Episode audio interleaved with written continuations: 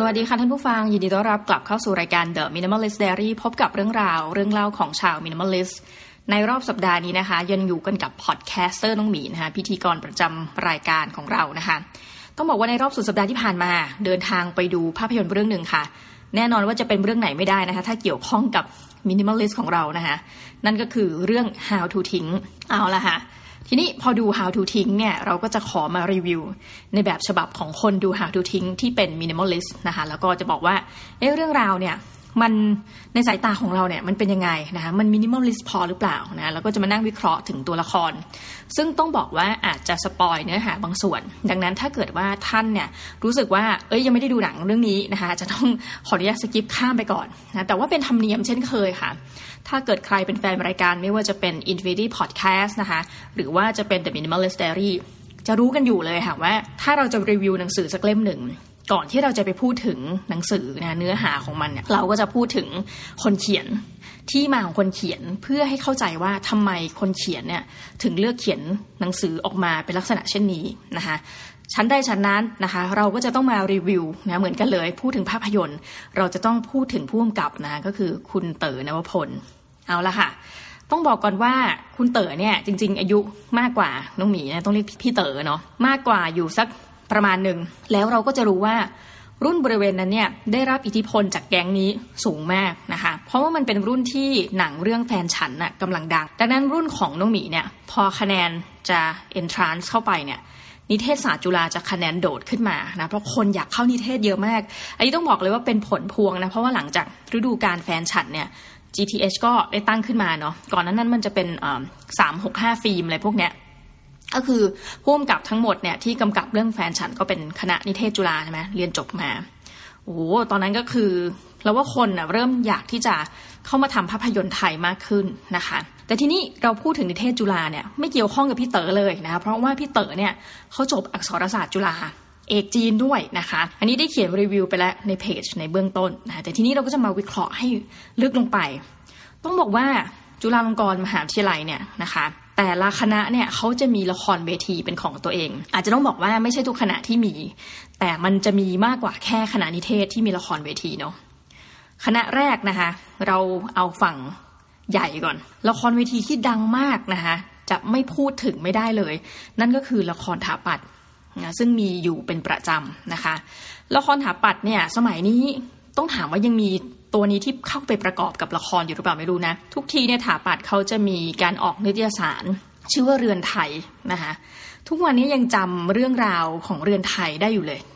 คือมันเป็นหนังสือที่สนุกคือเป็นหนังสือที่เด็กถาปัดทำอะนะเราก็จะงงว่าเฮ้ยสถาปัดเนี่ยเขาเรียนเรื่องของการออกแบบ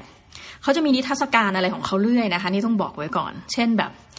มันก็โชว์เคสอะอะใครออกแบบเก้าอี้อะเราก็สามารถเข้าไปดูได้นะตอนนี้เข้าใจว่าห้องสมุดกำลังเป็นที่โด่งดังนะเพราะว่าออกแบบได้สวยมาก ทีนี้อย่างสถาปัตย์จุฬาเนี่ยละครเวทีของเขาเนี่ยมันก็จะไม่ได้เป็นละครเวทีแบบละครเวทีแบบ traditional ละครเวทีที่เราเข้าใจนะคะต้องเข้าใจว่าถาปัดออกแบบเนาะแต่ทำหนังสือทำละครเวที แต่เขายังคงความเป็นสถาปัตย์นะคะ แต่บวกไปสิ่งหนึ่งที่เราสูงมันเป็นจุดเด่นคือความตลกละครเวทีถาปัดนะ ถ้าจะแนะนำสำหรับเป็นคนบุคคลภายนอก บุคคลภายในก็ตามนะ ที่ยังไม่เคย try เอานะละครถาปัด ขอแนะนำว่าไม่ต้องไปพึ่งพิงอะไรกับบทให้มาก แนะนำไปซื้อบัตรรอบฟินาเล่หรือว่าตอนจบนะคะท่านอาจจะดูไม่รู้เรื่องเลย แต่นั้นไม่ใช่ประเด็น ท่านจะขำจนแบบ คือจะไม่ว่านั่งดูรู้สึกขำกักกักนะคะแล้วก็สิ่งหนึ่งที่ทำให้รู้สึกว่าดูแล้วคุ้มเลยนะ คือ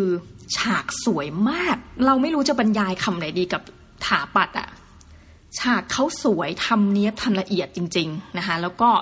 เราไปดูเอาความตลก เราไปดูความสวยงามของฉากที่เขาจัดสรรนะเพราะเขาคือสถาปัตย์ทีนี้มาพูดถึงนิตยสารเรือนไทยซะหน่อยนุ่มีเคยซื้อเก็บไว้นะคะ เรือนไทยเนี่ย บางปีรู้สึกเขาจะเปลี่ยนชื่อคำๆเป็นแบบเรือนไทยเรือนไทย บางปีทำฟอนต์เรือนไทยนี่แหละแต่ทำเป็นฟอนต์ญี่ปุ่นเนี่ยพวกนักออกแบบอะเนาะมันมีอันนึงยังจำได้ถึงทุกวันนี้เลยนะในนิตยสารนั้น ในหนังสือเรือนไทยเนี่ยเขาถามว่าข้าวอะไรเอ่ยมีคุณค่ามากที่สุดเข้อกอข้าวใหม่ปลามัน ข้าวตามตรอกออกตามประตูนะคะข้อคอควายอย่าเข้าใจฉันผิดนะเพลงของ TK สมัยนั้น ดังมาก Triumph Kingdom ซึ่งเราก็บอกว่าเฮ้ยสิ่งเหล่านี้อ่านแล้วมันตลกมาก แต่มันทำให้รู้ว่าเด็กสถาปัตย์อะเขามีความเป็นหนึ่งนะเป็นศิลปินอยู่ในตัว ถัดไปว่าเขาทำงานกันเป็นหมู่คณะได้ดีมาก ทีนี้หลายคนก็เราก็ไปเจอกันอีกเนาะอย่างถ้าไปเรียนต่อที่อังกฤษเนี่ย รู้เลยว่าพวกสถาปัตย์เนี่ยคือถ้า อยู่ในมหาวิทยาลัยนะเขาจะไม่ค่อยยุ่งกับใคร เหมือนเป็นโลกของตัวเองเพราะงานเขาเยอะมากนะคะ งานเขาเยอะมากจริงนะอยู่ไปอย่างนั้นอะแต่ถึงเวลาพอเราไปเจอเขาในต่างแดนเนี่ยนะเราก็จะรู้ว่า โอ้เขามีความหนึ่งนะเด็กถาปัดจะเป็นคนแต่งตัวเก่งเขามาแต่งตัวเก่งนี่ไม่ได้แต่งตัวต้องแพงต้องอะไรนะแต่แบบเป็นเด็กแนวนิดๆน่าจะ แต่อาจจะไม่ไม่เท่าแบบว่าเด็กศิลปกรรมหรืออะไรนะนะแต่ว่าจะเป็นเด็กแนวนะคะ แล้วก็ เก่งมากต้องบอกว่าสถาปัตย์ยุคน้องหมีเนี่ยโหเดินเข้าเดินออกแบบในมหาลัยชั้นนำทั้งในอังกฤษในอเมริกาเป็นว่าเล่นนะคะ แล้วหลายคนในรุ่นของน้องหมีเนี่ยหรือรุ่นพี่ขึ้นไปเนี่ยเราก็จะเห็นว่าสุดท้ายแล้วเนี่ยเนาะเขาก็สามารถที่จะเก็บพอร์ตตั้งแต่สมัยเรียนอะเพื่อส่งไปเรียนต่อได้เยอะมากนะคะหลายคนมาเปิดบริษัทเอง ได้รางวัลนู้นนี่เยอะไปหมดนะคะซึ่งเรารู้สึกว่าทั้งหมดทั้งมวลเนี่ย อะกลับมาพูดถึงละคร มันเป็นเสน่ห์แนะนำเลยว่าถ้าเกิดเรียนหนังสืออยู่นะ ให้ไปดูละครถาปัด สักครั้งหนึ่งในชีวิตพอแล้วนะคะอย่างน้อยนะ ถัดไปอะมาวิพากษ์นะยังไปไม่ถึงไหนเลยข้อถัดไปที่จะวิพากษ์คือละครนิเทศ คือนิเทศเนี่ยต้องบอกการทำคัดเอาการทำอะไรเนี่ย อาจจะไม่ได้มีเทคเชิงเทคนิคเหมือนสถาปัตย์นะ ตัวฟอนต์ตัวอะไรก็คือทำแบบทั่วไปนะคะแต่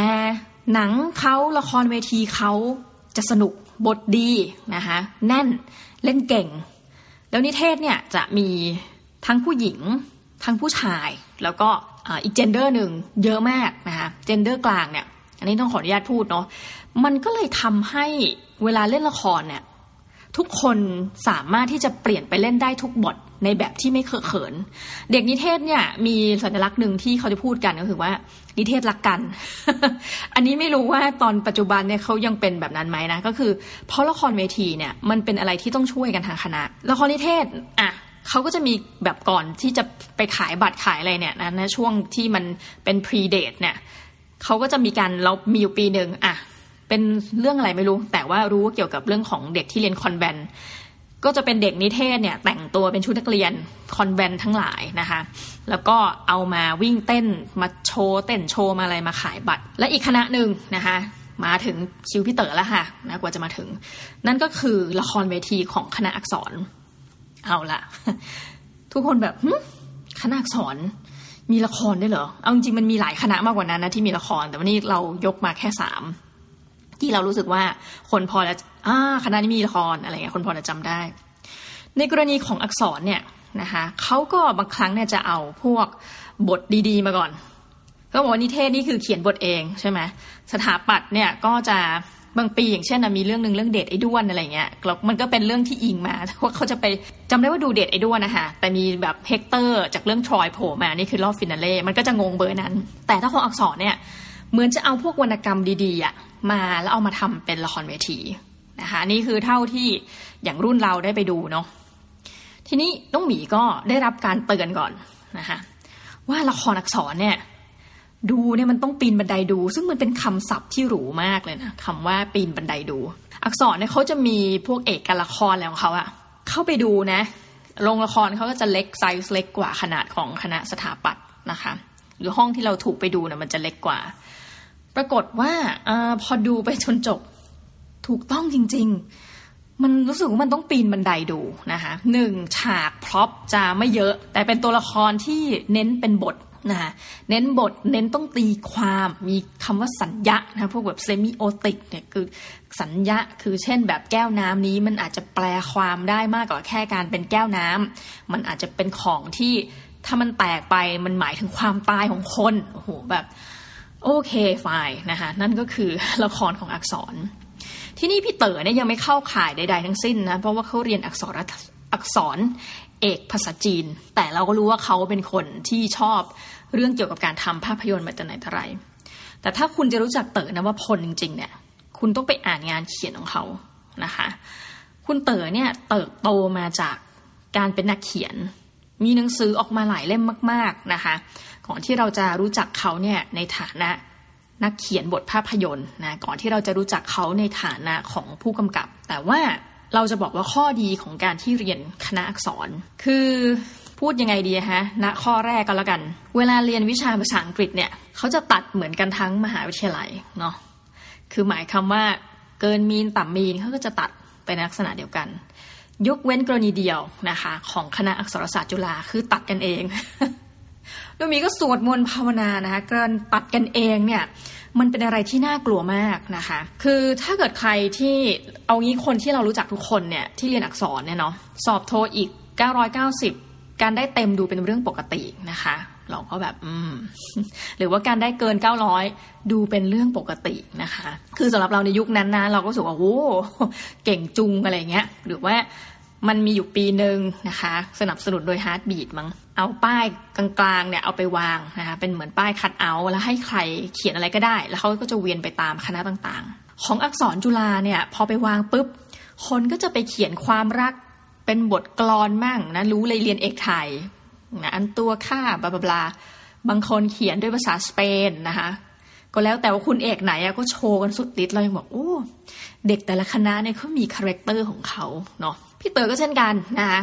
ข้อดีคือหนึ่งภาษาต้องแน่น หนึ่งนั่นคือภาษาอังกฤษเนาะถัดไปคือการเขียนตอบเนี่ย คือข้อสอบมันเป็นเขียนตอบอยู่แล้วนะคะภาษาต้องแน่นต้องล้ำและต้องลึก ลักษณะของอาจารย์อักษรศาสตร์นะคะก็ว่าต้องมีชอบอยู่คนหนึ่งมากๆนะคะเขาเรียกกันครูเจี๊ยบ คือเกิดมาเนี่ยเวลาเรียนมหาวิทยาลัย เราไม่แน่ใจว่าทุกท่านมีประสบการณ์อย่างไรนะแต่สำหรับน้องหมีคือเราเจออาจารย์ที่เป็นอาจารย์ ไม่ใช่ครู หมายความว่าคุณมีหน้าที่สอน จบห้องไปออกไปจากกันนะคะแล้วก็อาจารย์ส่วนใหญ่ไม่ได้มีปฏิสัมพันธ์เป็นการส่วนตัวกับเด็ก หรือเรารู้สึกว่าเขาเป็นอีกฝั่งหนึ่งอะหมายถึงว่าไม่ได้ไม่ได้มาสนุกสนานไม่ได้มาอะไรด้วยนะคะยกเว้นอาจารย์อักษรคนนี้นั่นคือครูเจี๊ยบเป็นน้องของหรือพี่สาวนี่แหละของคุณบอยถกลเกียรติวีรวรรณนะคะครั้งแรกที่เจอเป็นคนที่น่ารักมาก ๆ แล้วมันทำให้เรา point เป็น stereotype เลยว่าอาจารย์อักษรเนี่ย เราจะนึกถึงคุณป้าผู้หญิงที่นิสอะที่น่ารัก ปัจจุบันนี้อาจจะเปลี่ยนไประดับหนึ่งว่ามีอาจารย์รุ่นใหม่เข้ามานะแต่ว่า ในยุคนั้นนี่คือเป็นอาจารย์ที่แบบ น่ารักมากแล้วพูดจาไนส์เรียบร้อยนะคะ แต่งตัวถูกต้อง คือต้องเมานิดนึงว่าการจะเดินขึ้นตึกอักษรเนี่ยคุณต้องแต่งตัวสุภาพนะคะ อย่ามาทำเป็นผู้หญิงถ้าใส่เข็มขัดเนี่ยเข็มขัดโหลดต่ำเนี่ยขึ้นไม่ได้ใส่รองเท้าแตะนะในยุคของน้องพีนะจะถูกแบบเพ่งเลงอะไรเงี้ยซึ่งอาจจะผิดกับคณะอื่นๆ ซึ่งเขาก็ไม่ได้ซีเรียสมากเรื่องการแต่งกายนะแต่เขาอาจจะถือว่าคณะเนี้ยมีท่านสมเด็จพระเทพเนี่ยเคยทรงเรียนอยู่นะแล้วก็ ตึกเขาจะได้รับการบูรณะอย่างดีนะคะ ก็ต้องให้เกียรติเวลาไปเรียนที่อักษร เราจะต้องดูนิดนึงการแต่งตัวแล้วอ๋อเรียบร้อยนะคะ อะไรประมาณนี้ ทีนี้เราก็เชื่อว่าพี่เต๋อเนี่ยคือเป็นคนจำนวนน้อยในคณะอักษร เพราะเขาเป็นผู้ชายนะคะอักษรจะเรียกผู้ชายว่า artsmen เป็นสิ่งมีคุณค่าจำนวนน้อยนะคะ บางรุ่น คือเป็นผู้ชายละอาจจะสักสิบคนนะแต่ว่าเป็นชายแท้อยู่สักประมาณหนึ่งถึงสองคนอะไรแบบนี้นี่คือลักษณะของอักษรนะคะดังนั้นผู้ชายเนี่ยก็จะต้องคือจริงๆผู้หญิงจะเก่งนะเพราะคณะแบบเนี้ยผู้หญิงก็จะกลายเป็นแรงงานทุกอย่างนะผู้ชายก็จะต้องโชว์ด้วยกันมาคอยช่วยเหลือนะเป็นลูกไล่เพราะผู้หญิงเนี่ยเยอะกว่าเยอะกว่ามากนะพอกับคณะวิศวะที่อัตราผู้หญิงหนึ่งร้อยผู้ชายหกร้อยคนในลักษณะนั้น คือเรารู้สึกว่าการที่ถ้าพี่เต๋อจบอักษรเนี่ย เขาจะต้องเป็นคนที่เขียนเก่ง อันนี้แน่นอนเลยนะ เพราะว่าเราดู pattern ของเด็กอักษรมาเป็นแนวนี้หมดภาษาดี ซึ่งลักษณะเนี้ยจะไปพ้องกับคุณคริสโตเฟอร์โนแลนคริสโตเฟอร์โนแลนเนี่ยที่กำกับ Inception นะคะ อันนี้น้องมีคอโมเลยว่า หนังเรื่องนี้น้องหมีอยู่ในฉากไม่ใช่สิไปสถานที่ที่เป็นหนึ่งในฉาก เพราะว่าเขาถ่ายที่มหาวิทยาลัยที่น้องหมีเรียนจบ พอดีว่าคริสโตเฟอร์โนแลนเป็นสิทธิ์เก่าของมหาวิทยาลัยที่ น้องหมีเคยเรียนนะคะ แล้วเขาก็เลือกถ่าย Inception ในช่วงที่น้องหมีเรียนหนังสือ แล้วเราก็ไปห้องสมุดคือถ่ายที่ห้องสมุด น้องหมีก็เดินทางไปห้องสมุด วันนั้นพอดีเป๊ะมีรถนะคะเขาเรียกว่ารถกองถ่ายมา น้องหมีก็งงว่าเอ๊ะทุกทีเราเข้าห้องสมุดมันเป็นภาษาอังกฤษนี่หว่าทำไมห้องสมุดวันนี้เปลี่ยนเป็นภาษาฝรั่งเศส ก็คือเขาเอาแอสซูมว่าฉากเนี่ยต้องเป็นฉากที่อยู่ในฝรั่งเศส แต่จริงๆ วงเล็บถ่ายในอังกฤษนะเรื่อง Inception ข้อเด็ดของคริสโตเฟอร์โนแลนนะนี่ทำไมเราถึงวิเคราะห์ได้นะ เพราะว่าเราไปชมรมที่เขาอยู่มานะคะเขาจะบอกเลยว่าคริสโตเฟอร์โนแลนจบ English Literature ไม่ได้จบฟิล์มไม่ได้จบอะไรแบบนี้ แต่เขาเก่ง เพราะว่าชมรมเนี้ยมันก่อตั้งมาเป็นสักหกสิบเจ็ดสิบปีอะแล้วเขาจะ power มากชมรมไม่ภาพยนตร์เนี่ย บอกว่าโนแลนเนี่ยจบนะคะคือคุณจะได้เรียนเทคนิคต่างๆ จากชมรมเหล่านี้ ซึ่งเราต้องบอกจริงว่าชมรมของอังกฤษเนี่ยค่อนข้างจริงจังนะ อย่างเคมบริดจ์เนี่ยจะเด่นเรื่องตลก นักแสดงตลกจำนวนมากอยู่ชมรมตลกอะต่อมาได้เป็นพวกดาราภาพยนตร์อะไรกันเพียบเลย แล้วก็แบบเป็นคนเขียนบทเอง แล้วเล่นเองนะคะคือมันเป็นเหมือนกับประเทศคนประมาณเท่ากับประเทศไทยนะหกสิบกว่าล้านประมาณเนี้ยก็เล่นเองชงเองตกเองนะคือประชากรมันไม่เยอะคือคนที่จะไปเล่นเป็นดารานักแสดงเมื่อเทียบกับอเมริกา หรือว่าในประเทศอื่นๆ เช่นจีนอะไรเงี้ย มันก็ต้องวนเวียนกันอย่างเงี้ยนะคะ เราก็รู้สึกว่าโนแลนนี่ได้รับการฝึกฝนจากชมรม บวกความสนใจส่วนตัวเช่นเดียวพี่เต๋อเลย แต่สิ่งที่เขาเด่น คุณอย่าลืมนะพุ่มกับภาพยนตร์ทุกคนไม่ใช่คนเขียนบทที่ดี แต่บทโนแลนเห็นไหมคะว่าเนี่ยสิ่งที่เขาเด่นอะมันคือบทนะคือเราว่าเทคนิคเนี่ยมันทำได้หมดอยู่แล้วล่ะนะคะก็เราก็เลยจะไม่แปลกใจว่าบทพี่เต๋อต้องดีนะคะแต่ถ้ายังจำไม่ผิด น้องมีเคยพูดไปตั้งแต่ต้นว่าหนังอักษรนะคะ ละครของอักษรต้องปีนบันไดดู อันนี้แหละค่ะเป็นจุดของพี่เต๋อเรารู้สึกว่าหนังหลายเรื่องของพี่เต๋อนะคะไม่ว่าจะเป็น Mary is Happy Mary is Happy นะคะ ที่ทำมาจากทวิตเตอร์เนาะก็เป็นหนังที่ต้องตีความอะ Die Tomorrow เป็นหนังที่ดูแล้วแบบอ้าวเฮ้ยจบแล้วหรออะอีกเรื่องหนึ่งก็คือเรื่องนี้แหละค่ะ ที่รู้สึกว่าดูแล้วอ้าวเอาจบแล้วหรอนะคะ เอาละ เรามาวิเคราะห์ถึงหนังกันนะคะจากเดิมที่วิเคราะห์ตัวพุ่มกับนะคะหรือพื้นฐานของคณะที่เขาจบ จริงๆเหมือนแทบไม่ได้พูดถึงเขาเลยนะพูดถึงเรื่องราวรอบๆตัวของเขานี่ภาพยนตร์เนี่ยมันก็พูดถึงเรื่องราวของผู้หญิงคนหนึ่งนะคะซึ่งแสดงโดยน้องออกแบบก็คือชื่อจีน แล้วก็ซันนี่คือพี่เอ็มเนาะแล้วก็จะมีเพื่อนของจีนอยู่ประปราย คือตัวละครใช้ไม่เยอะค่ะจีนเนี่ยก็จะมีพี่ชายเนาะแล้วก็มีคุณแม่ คือเรื่องเนี่ยมันก็ไปเฉลยประมาณอันนี้ขอ spoil สำหรับใครที่ยังไม่ได้ดูนะคะกรูนักเราเตือนไว้ตั้งแต่ต้นคาบแล้วนะคะต้นคาบว่าเปลี่ยนผ่านเลย คือจีนเนี่ยเขามาเฉลยตอนหลังเนาะกับเรื่องของครอบครัวเราจะเห็นว่ามีแม่มีจีน มีพี่ชาย แล้วก็ขาดบทบาทของผู้ชายไปปรากฏมาเฉลยตอนหลังว่าอ๋อคุณพ่อได้ทิ้งครอบครัวของเธอไปนะคะแล้วอยู่ดีจีเนี่ยก็ไปที่สวีเดนมา ซึ่งสวีเดนเนี่ยมันก็จะมีแบบ ถ้าเราพูดกันคือพวกลากอม พวกการเป็นมินิมอลลิสใช่ไหมคะอีเกียเนี่ยก็ถือกำเนิดจากสวีเดนเนาะก็จะเป็นอะไรที่เรียบๆนะมันก็คงเป็นอารมณ์เหมือนกับ MUJI version Japan อะไรแบบนั้นนะคะ ก็ติดใจนะตัวละครบอกว่ากลับมาจากสวีเดนแล้วแบบรู้สึกติดใจในความเป็น minimalist ก็เลยจะมาจัดบ้านแบบ minimalist ในเรื่องนี้ก็พูดถึงครบเลยค่ะพูดถึงคุณคนโดมาริเอะอะไรแบบนี้ สิ่งหนึ่งที่เราในฐานะผู้ชมนะและเป็น minimalist ต้องวิพากษ์คือว่า จริงๆ คนที่มาเขียนเรื่องราวเกี่ยวกับ minimalist เนี่ยเขาจะบอกว่าอย่าไปยุ่งกับของของคนอื่นนะคะความหมายคือถ้าจะเก็บบ้าน it's fine แต่ให้เริ่มจากห้องนอนของคุณ และเริ่มที่ตัวคุณ เพราะอย่างหนึ่งคือคุณจะต้องนับถือนับหน้าตาคนที่ ใช้พื้นที่อื่น ๆ ในบ้านของคุณนะคือหมายความว่าเราเป็น minimalist ได้ แต่เราต้องอย่าพยายามที่จะไปเปลี่ยนคนอื่น ยกเว้นว่าเขาจะยินยอมนะ แต่หมายความว่าอย่าไปเปลี่ยนคืออย่าไปฟอสเขานะซึ่งในเรื่องเนี่ยจีนดูจะเป็นคนที่ไปฟอสให้คุณแม่เปลี่ยนให้พี่ชายเปลี่ยน ซึ่งอย่างพี่ชายเนี่ยก็เป็นคนธรรมดาคือแบบแม่ลายเออทำก็ทำน้องจะทำอะไรก็ให้ความช่วยเหลือนะคะ แต่ในขณะเดียวกันคุณแม่ก็จะมีอาการต่อต้านนะจีนก็จะพูดคล้ายๆว่าแบบ ไม่เข้าใจเลยทำไมแม่แบบย้ายห้องไม่ได้นะคือเธออยากจะแบบเคลียร์ชั้นล่างแล้วให้ทุกคนไปนอนชั้นสองนะแต่แม่เขาจะอยากจะเก็บห้องห้องหนึ่งไว้ไว้ร้องคาราโอเกะอะไรเงี้ยเขาบอกทำไมผู้ใหญ่เปลี่ยนยากจังอะไรเงี้ยซึ่งเราเนี่ยเป็นคนที่อายุสามสิบกว่าเรามานั่งดูภาพยนตร์เรื่องเนี้ยเราก็รู้สึกว่าก็ผู้ใหญ่มันก็เปลี่ยนยากจริง ถึงแม้เราเด็กๆเนี่ยคุณลองสังเกตสิหลายคนนะตอนคุณเป็นเด็กอะคุณจะ liberal มากกว่านี้ แต่มันเป็นทฤษฎีอยู่แล้วว่ายิ่งคุณโตขึ้นน่ะ คุณจะมีความคอนเซอร์เวทีฟมากขึ้น คือแปลว่ายิ่งคุณแก่ คุณจะเกลียดการเปลี่ยนแปลงอย่างมาก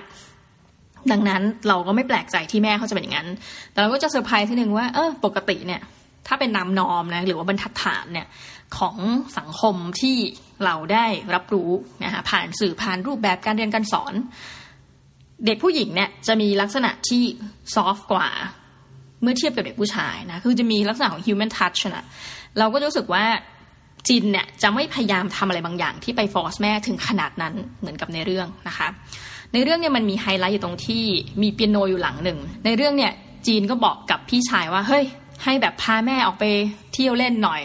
แล้วก็ใช้ช่วงจังหวะเผลอเนี่ยขายเปียโนนั้นทิ้งไป แต่เปียโนนั้นมันจะแสดงออกมาทั้งเรื่องเลยว่า แม่ไม่เห็นด้วยที่จะขายนะคะ เปียโนหลังนั้นคือ Sweet Sentimental ของแม่ คำว่า sweet sentimental เนี่ยนี่ก็พูดถึงเรื่องของภาษาอังกฤษหน่อยนะว่ามันคืออะไรนะขออนุญาตเอามา sweet sentimental อย่างเช่นนะคะ มันไม่ต้องเป็นของอะไรที่ยิ่งใหญ่เลยก็ได้นะ อย่างเช่นอะน้องหมีเนี่ยมี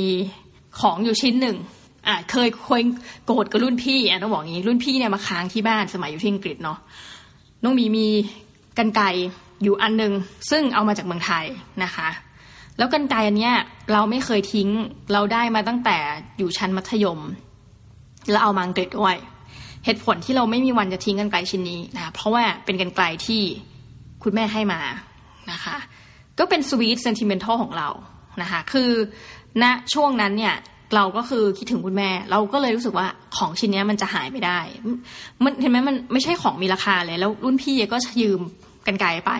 แล้วกันไกลนี้ก็หายไป เราก็โมโหมากเราบอกพี่ทำนี้ได้ไง คือมันเป็นเรื่องเล็กมากเนาะแต่เราพี่พี่ต้องหาให้เจอนะ อันนี้มันเป็นเราก็พูดคำเนี้ยเป็นสวีทเซนติเมนทัลของหนูอะไรเงี้ยจนสุดท้าย พี่ก็พาไปมา เออเขาก็ลืมไปตรงนั้นตรงนี้คือ มันก็ไม่ได้หายแล้วเราก็แบบรู้สึกโล่งคือของชิ้นนั้นอะ มันจะมีความหมายต่อคุณมาก ๆนะคะ แต่ส่วนใหญ่เวลาเราพูดคำนี้นะ มันจะเป็นลักษณะว่า เป็นชิ้นนั้น ในเรื่องนี้ก็คือเปียโนนะซึ่งเราก็แปลกใจว่า โอ้ เด็กผู้หญิงที่จะมีลักษณะความ soft touch อย่างเงี้ยนะ ดันเอาเปียโนแม่ไปขายนะซึ่งเปียโนจริงๆไม่ใช่ของแม่นะคือมันก็เฉลยว่าเป็นของคุณพ่อ คือมันเหมือนกับเป็นสัญญะอีกแล้วนะคะเป็น semiotics ว่าเปียโนเนี่ยมันเป็นตัวแทนของพ่อ ซึ่งการขายไปเนี่ยมันจะทำให้แม่ซึ่งอาจจะยังยึดโยงอยู่กับอะไรบางอย่างนะเพราะว่าวันๆเธอจะร้องแต่เพลงเนี่ย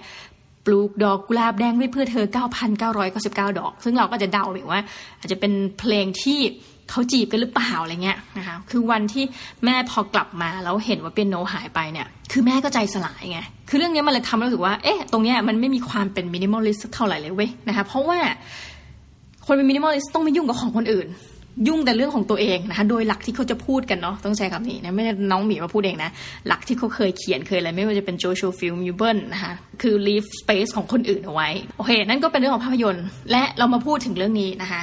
วันนี้ป้าหมี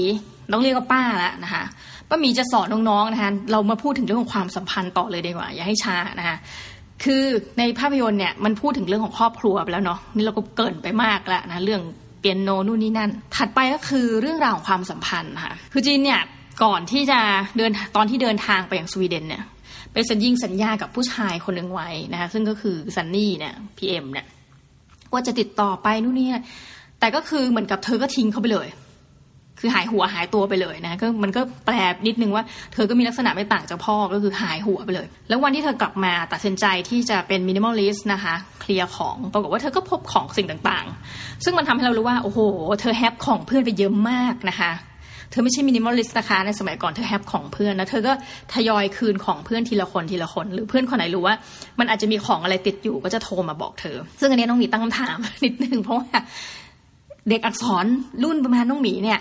จะมีลักษณะเหมือนจีนมาก ไม่ใช่ลักษณะเหมือนนะคือเป็นลักษณะจีนเลย ก็เลยยังคิดว่าเอ๊ะพี่เต๋อเขาได้ inspiration จากเรื่องนี้หรือเปล่านะเพราะว่าน้องหมีก็เขียนในเพจไว้ว่าสปายเนี่ยในฮอร์โมนมีตัวตนจริงนะคะอ่าประมาณนี้เราจะรู้กันนะรุ่นใกล้ๆกันว่าสไปคือใครอะไรอย่างเงี้ยนะคะก็คือเป็น inspiration ของการเป็น character ของตัวละครนะก็ต้องบอกว่าหลากหลายภาพยนตร์เนี่ย ตัวละครมันมีที่มาเนาะประมาณนี้ แต่อาจจะไม่ใช่ก็ได้นะแต่เผอิญมันบังเอิญเป็นเรื่องนี้เลย แล้วก็ยังมีเรื่องที่แบบต้องไปตามเอาของอะไรอย่างเงี้ยนะคืนของได้ของ ซึ่งเราก็รู้สึกว่า เออมันน่าสนใจเนาะคือสุดท้ายของมันมีอยู่จุดหนึ่งก็คือ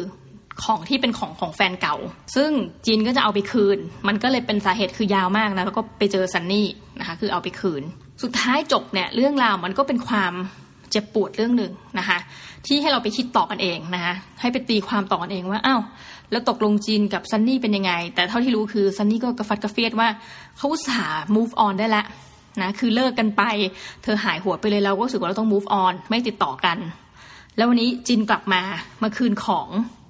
มานู่นนี่นั่นนะคะแค่กับตั้งคำถามว่า เธอกลับมาทำไม พอพูดถึง minimalist ถามว่ามันใช้ได้กับมุมอื่น นอกเหนือไปจากเรื่องของสิ่งของได้ไหม พูดเลยนะคะส่วนตัวได้นั่นคือเรื่องของความสัมพันธ์กับมนุษย์น้องหมีชอบมากเลยก็คือว่าความสัมพันธ์ใดที่มัน toxic เราโตๆกันแล้วเนาะความสัมพันธ์ที่มัน toxic ยิ่งคุณอายุมากขึ้น คุณจะรู้ว่าคุณไม่ต้องไป give damn กับความสัมพันธ์ที่ toxic นั้นๆ สิ่งหนึ่งที่เราชอบนะคะนี่คือเป็นศัพท์หุ้นเลย อะไรก็ตามที่มัน toxic ในชีวิตของคุณ ให้คุณ cut loss และไม่ต้องไป give damn คือไม่ต้องไปสนใจมันนะคะ เพื่อนที่เรารู้สึกว่าโหมันไม่ถูกจริตกับเราแล้วนะคะ บางครั้งไม่ต้องไปถึงการนินทาว่าร้ายกัน คือ cut loss คือห่างกันไปเองนะคะ ส่วนเรื่องความสัมพันธ์เกี่ยวกับแฟนนะคะอ้าวเอาละค่ะป้าหมีจะเคยเล่าในชีวิตนี้ป้าหมีเคยเป็นทั้งคนที่ทิ้งเขาและถูกทิ้งนะคะเราควรจะทำยังไงกับสถานการณ์เหล่านี้นะคะ เพื่อคงความเป็น minimalist ต่อไป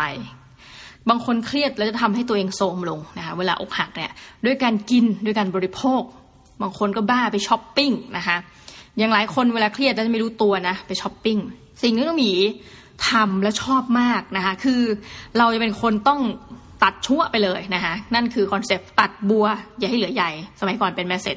ตัดบัวอย่าให้เหลือใหญ่ ตัดใจอย่าให้เหลือ message นะคะลบไปให้หมด และนี่มันคือเป็น digital minimalist ด้วยนะท่านเนี้ยคือลบทุกอย่างนะ ลบอีเมล ลบรูป ลบตืดๆนะคะ รู้สึกว่าเหนื่อยใช่ไหมไม่เป็นไรลองทำไปก่อนเดี๋ยวสักพักชินเองนะคะเออเลิกที่ฮานะคะน้องหมีเคยแบบว่ามีของที่แบบเขาให้มาอะไรเงี้ยแล้วเราก็แบบเฮ้ยมันเลิกกันแล้วแล้วไป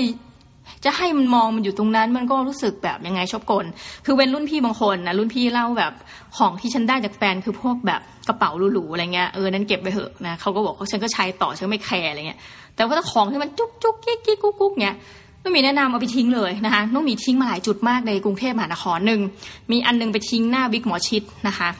บางอันเป็นจดหมายแล้วไม่สุกไม่อยากจะแบบฉีกอะ่ะ คือไม่อยากจะให้ฉีกเพราะกลัวคนแบบก็ยังตามมัน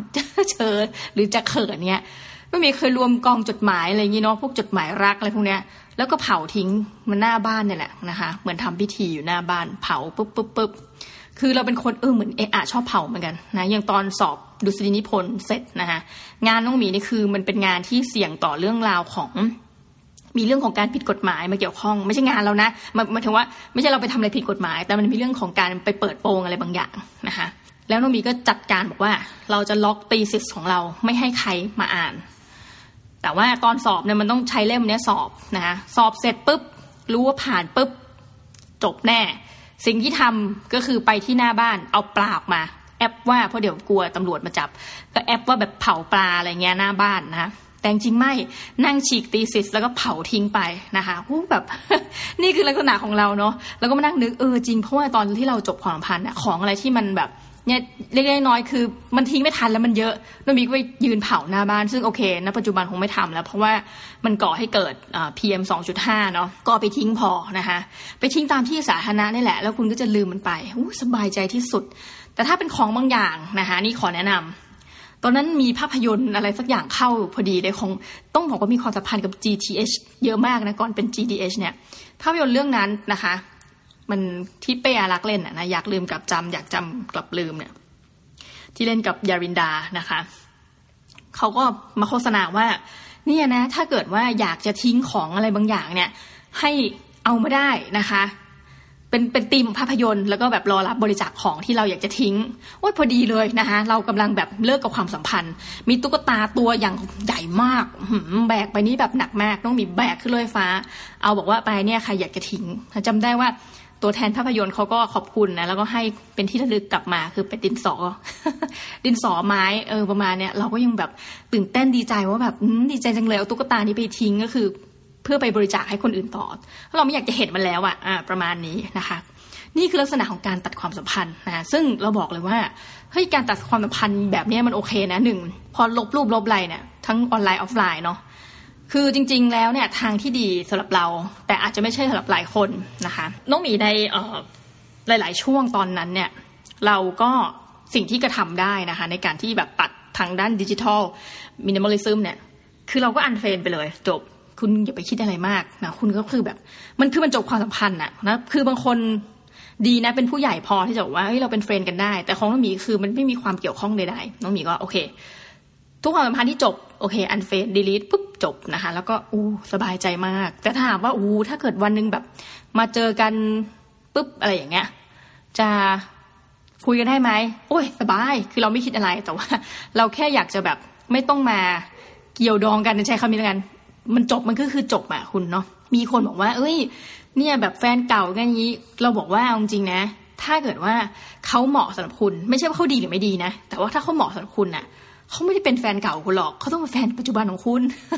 เนาะประมาณนี้นะคะนี่ก็คือเรื่องราวความสัมพันธ์ ซึ่งจะบอกว่าโนมีเป็นคนที่มีความสัมพันธ์ในเชิงนี้น้อยมากนะ ดังนั้นก็อาจจะเป็นการแนะนำแบบที่ไม่น่าจะเป็นเอ็กซ์เพรสมาก แต่เรารู้สึกว่าการทำแบบนี้เราสบายใจนะคะ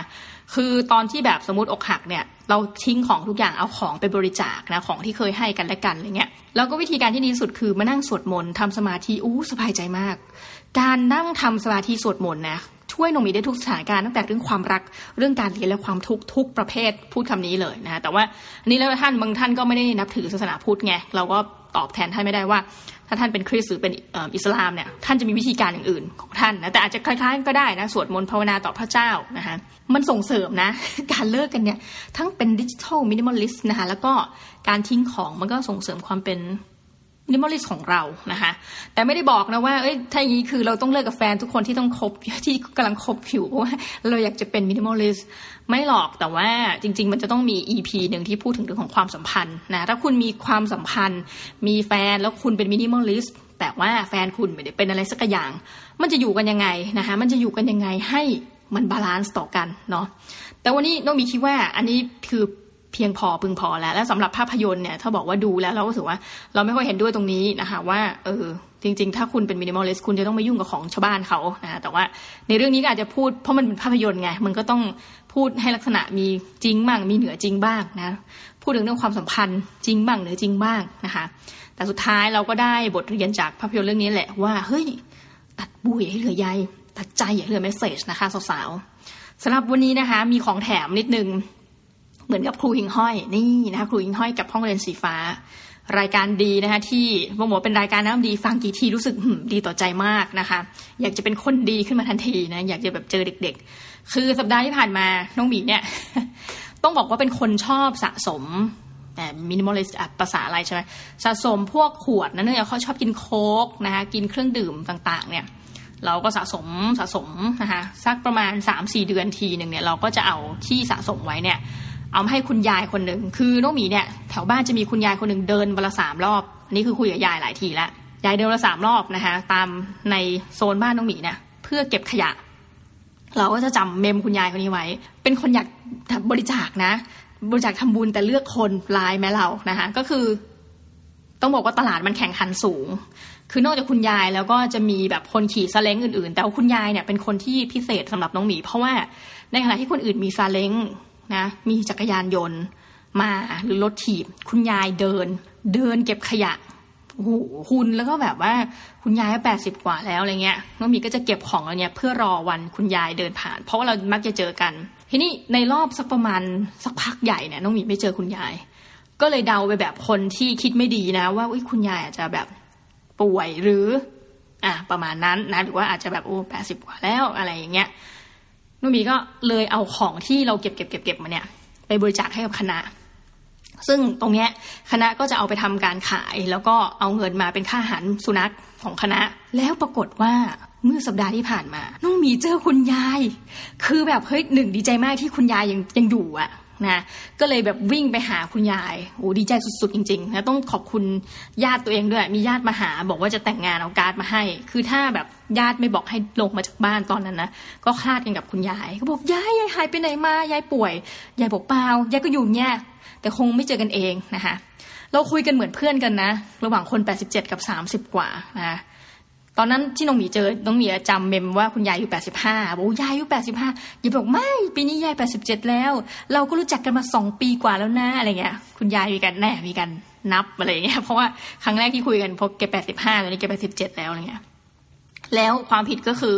มันมีดันบริจาคของทุกอย่างไปให้คณะแล้วนะคะ ซึ่งถ้าย้อนกลับไปแล้วได้จะต้องเก็บไว้ให้คุณยายนุ่มีก็เลยแบบ โอเคณนาทีนั้นบอกยายรอแป๊บหนึ่ง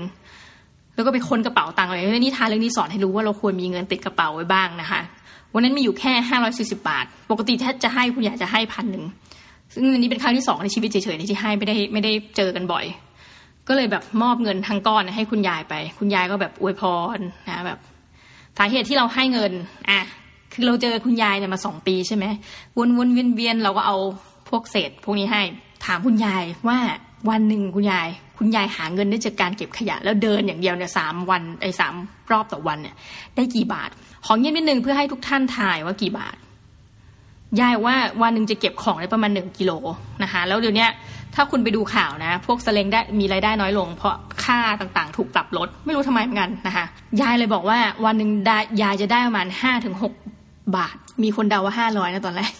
มีคนเดาว่าสองร้อยตอนที่น้องมีไปให้ถ่ายนะไม่เลยยายได้วันละห้าถึงหกบาท แต่ยายอายุแปดสิบกว่านะคะ ก็คือจะมีเบี้ยเลี้ยงยังชีพผู้สูงอายุแปดร้อยคุณยายไม่มีลูกอยู่คนเดียวนะคะ ดังนั้นก็จะมีรายได้ประมาณเนี่ยแปดร้อยบวกเงินเหล่านี้นะคะ ซึ่งเราก็งงว่าคุณยายแบบเฮ้ยอยู่ได้เหรออะไรเงี้ยเนาะค่าอาหารค่านู่นค่านี่ยายก็จะอธิบายว่าแบบค่าไฟก็เดือนละประมาณสองร้อยบาทอะไรเงี้ยเราก็เลยนะให้ไป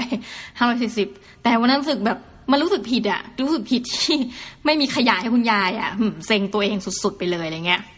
ก็เลยบอกยายว่ารอเดี๋ยว นึกได้ว่ามีอันหนึ่งที่เราจะบริจาคแล้วไม่มีใครรับบริจาคคือทีวีนะเก่าแล้วยายก็ถามว่า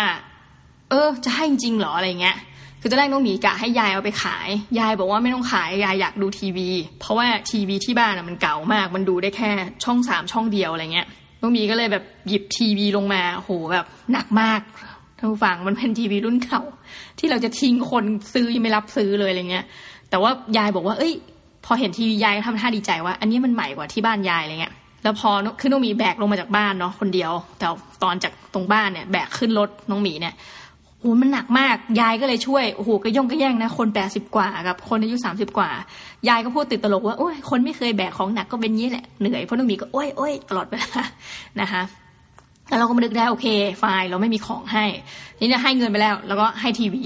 เราก็นึกได้ว่าคุณยายต้องใช้ของแบบเดียวกับเราแน่เลยนะแล้วก็เลยบอกยายแป๊บนึง อันนี้ต้องขอบคุณตัวเองที่ชอบซื้ออะไรเป็นประเภทเหมาโหลถูกกว่านะคะต้องมีซื้อมาเต็มเลยตอนที่มันออกโปรก็คือสบู่แชมพูนะคะอะไรพวกเนี้ยก็เลยให้นาทีนั้นคือมันรีบอะก็รีบให้สบู่นะรู้สึกจะให้ไปแบบเป็นซอง ให้สบู่ไปประมาณหกซองใหญ่ หกซองใหญ่เสร็จก็ให้เหมือนกับ Breeze Excel นะคะน้ำยาซักผ้า แต่ไม่ได้ให้น้ำยาปรับผ้านุ่มเหมือนลืมอะคือมีสองอันเนี้ยแล้วก็ให้ทิชชู่ยายไปด้วยนะคือเห็นอะไรที่แบบบริเวณห้องครัวห้องน้ำรีบตะปบมาก่อนนะก็ให้คุณยาย ยายก็ตกใจแล้วหนูก็คือใส่ถุงดำมันใหญ่ใบใหญ่มา ตกใจว่าแบบตอนแรกยายนึกว่าเป็นขยะเราบอกไม่ไม่ไม่ก็อย่างที่หนูบอกขยะหมดแล้วนะก็ให้นี้ยายก็แบบดีใจแต่ว่าแบบก็เป็น ผู้สูงวัยท่านก็เวลาท่านดีใจ ท่านยังไม่ได้กระโดดรถแต่ท่านก็ยิ้มยิ้มอะไรเงี้ยแล้วก็ลูกมีก็เลยแบบยายขึ้นรถมา ไม่ต้องเก็บแล้ววันนี้นะขึ้นรถมาเดี๋ยวเอาไปส่งก่อนนะคะก็ปรากฏคุณยายบ้านคุณยายเนี่ย อยู่ไม่ไกลจากบ้านเรามากนะจริงเป็นระยะเดินได้แต่เดินไกลเหมือนกันน้องหมีก็ขับไปส่งหน้าบ้านนะคะ คือก็เป็นลักษณะบ้านอยู่คนเดียวอะค่ะ น้องหมีก็จะก็ยกตัวทีวีมานะคะยายบอกว่าไม่ต้องเอาไว้ตรงหน้าบ้านนี่แหละนะคะ เดี๋ยวยายจะเรียกคนมาช่วยขนนะคะคนคนนั้นก็คือมีพวกที่อยู่คือบ้านคุณยายอยู่ตรงข้ามกับเหมือนกับเป็นอพาร์ตเมนต์นะคะเสียใจนิดนึงตอนที่คุณยายบอกให้คนที่ดูแลอพาร์ตเมนต์มาช่วยยายอะ เขาบอกว่า โอ้ยผมขาไม่ดีผู้ชายเราตัวใหญ่บอกขาไม่ดีน้องหมีจิตไม่ดีจิตเราคือหงุดหงิดแบบโอ้ยอะไร คือแหม ช่วยคนอายุแปดสิบกว่าไม่ได้แล้วอะไรเงี้ยแต่น้องหมีก็เลยบอกว่าเอาไม่เดี๋ยวหนูเอาขนเข้าบ้านยายเองอะไรเงี้ยคือมันต้องเดินไปอีก step หนึ่งอะไรเงี้ยยายก็บอกไม่เป็นไรพูดดีมากเลย หนูเหนื่อยละอะไรคือเหมือนยายก็คงเกรงใจมากอะ่ะอุ้ยมันพอแล้วอะไรเงี้ยแล้วยายก็ก่อนที่จะแยกย้ายกันเนาะยายก็แบบ อวยพรน้องหมีใหญ่เลยอะ่ะอืมยายก็บอกว่าขอให้ชีวิตเจริญเจริญนะปีใหม่มีความสุขหนึ่งคือสิ่งที่เราได้จากนี้คืออะไรเนาะหนึ่งเรารู้สึกว่าเรา add friend เรียบร้อยแล้วกับคุณยายนะคือคือหมายถึงว่าไม่ได้ในเรื่อง Facebook นะนี่พูดในเชิง semiotic เชิงสัญญะ น้องได้ add friend กับคุณยายเรียบร้อยแล้วนะคะ เราเป็นเพื่อนกันเราคุยเหมือนเป็นเพื่อนกันจริง ๆ นะเหมือนเป็นคนรู้จักที่รู้จักกันมานานนะคะ อาจจะไม่ใช่ญาติแต่เป็นมุมเพื่อนบอกโอ้ยเป็นไงมั่งสบายดีลองทานโนซีนะ blah blah อะไรลักษณะเนี้ยหนึ่งมีเพื่อนใหม่แล้วนะคะอย่างเป็นทางการอีกครั้ง แล้วเราก็รู้สึกว่าเราก็เป็นห่วงเป็นยายก็เลยบอกยายว่าโอเค รอบหน้าเนี่ยหนูจะไม่มารอยายแล้วนะ หนูรู้ว่าบ้านยายอยู่พิกัดนี้ เดี๋ยวจะขับรถไปแล้วก็เอาถุงไปวางนัดแน่กับยายไปแล้วยายบอกไม่เป็นไรวางหน้าบ้านเขารู้กันเขาจะไม่มาเก็บนะ เพราะว่ายายก็ เขารู้ว่ายายเก็บของเก่าอะอ่าอะไรประมาณนี้นะก็คือมีอะไรเราไม่ต้องเปิดรั้วเข้าไปซุกพ่อยายล็อกอยู่แล้วประเด็นประเด็นที่หนึ่งแล้วก็ถัดไปคือไปวางกองไว้หน้าบ้านพอ ซึ่งน้องบิวก็เลยกะทำอย่างนั้นนะคะแล้วถามว่าทำไมหยุดบริจาคให้กับคณะแล้วหมายถึงพวกขยะ ก็คณะคือเอาไปเอาเงินไปให้หมานะคะคืออย่างนี้อยู่ว่าอย่างนี้เลยนะ คือถ้าน้องหมีไม่ให้ก็จะมีคนอื่นให้อยู่ดี คณะเนี่ยมันมีคนเยอะมากมายเนาะ มีเด็กมากมายที่รักหมา เด็กบางคนไม่รู้จักนะหมาที่คณะน้องหมีเนี่ยไปมันไปแถดไปคณะอื่นเนี่ย ก็ไปแบบให้ของกินนะแบบถ่ายรูปเซลฟี่กับหมาอะไรเงี้ยในขณะที่คุณยายแบบแล้วรู้สึกว่าคุณยายก็เขาต้องอยู่กับคอมมูนิตี้น้องหมีน่ะไปอีกสักพักใหญ่ ๆนะคะ ในชีวิตของเขา แล้วเราก็รู้สึกว่าคอมมูนิตี้ที่น้องหมีอยู่เนี่ย คนมันไม่เยอะ แล้วมันก็ไม่ใช่ทุกคนที่มีเวลามายืนคุยกับคุณยายแบบน้องหมีในบางวันนั้นนะคะ โอเคก็เป็นเรื่องราวฟีลกูดประจำสัปดาห์แหละ แล้วเราก็รู้สึกว่า โอ้ ปีใหม่มันนี้นะคะ เรามีความสุข แล้วก็คาดหวังว่านะคะหมดของแถมและเล่าซะยาวนะคะ เล่าเรื่องตัวเองด้วยเนาะในมุมเล็บก็คาดหวังว่าท่านผู้ฟังนะจะมีความสุขไปด้วยนะ กับปีใหม่เนี้ยชีวิตมันก็อย่างนี้นะคะ มีขึ้นมีลงความสัมพันธ์ มีแค่เรื่องจากเป็นกับจากตายเนาะถึงแม้มันจะผ่านไปแล้วนะคะ การบอกเลิกการถูกบอกเลิกเนี่ย มันเหมือนเขาเอามีดมากรีดที่อกเรา โอ้เห็นภาพโอ้กรีดที่อกเจ็บเหลือเกิน แต่พูดยังไงอย่างนึงรู้ไหมเขามีเสร็จทำให้เราเจ็บได้แค่ครั้งเดียว คือณวินาทีเอามีดกรีดนั้น แต่เราเองนะคะนี่ขอพูดแบบเรียนแบบไลฟ์โค้ชท่านหนึ่ง ขอไม่ไซเทชันได้ไหมเดี๋ยวท่านเอาไปตามอ่านหนังสือแล้วกัน แต่ขออนุญาตใช้โค้ดของท่านนะเขามีดปักอกเราหนึ่งครั้ง แต่ถ้าเราไปคิดซ้ำๆทบทวนแล้วก็ซ้ำๆมันเหมือนเรานั่นแหละ เอามีดเล่มนั้นอะ นที่จะเอามันอึ้งออกไป เรากลับปักอกเราซ้ำๆซ้ำๆอยู่งั้น เป็นการฆ่าหัวใจของเราช้าๆนะคะดังนั้นอย่าทวันนี้ป้าหมีสอนแล้วนะเรื่องความสัมพันธ์อะไรที่มันไม่โอเคอยู่ cut loss ความสัมพันธ์ที่ toxic ถ้าเกิดเราถูกทิ้งทำไงของนี่บริจาคทิ้ง ถ้าเผาไม่ได้ PM 2.5 ไปทิ้งตามที่สาธารณะมั่นใจว่าท่านจะไม่สามารถวิ่ง บอกเดี๋ยวก่อนนะแบบในหนังเดี๋ยวก่อนคุณลุงซาเล้งเอาของขึ้นมาก่อน ไม่มีทางเกิดขึ้นแล้ว เพราะว่าท่านเอาไปทิ้งเรียบร้อย จุดไหนที่น้องหมีแนะนำเนาะคนเยอะวิกหน้าหมอชิดเนี่ยกำลังเหมาะนะจุดขึ้นรถไฟฟ้าเนี่ยต้องมีทิ้งมาแล้วเรียบร้อยแหมสบายใจสุดๆแหมหัวล้อแบบชอบใจนะคะ โอเค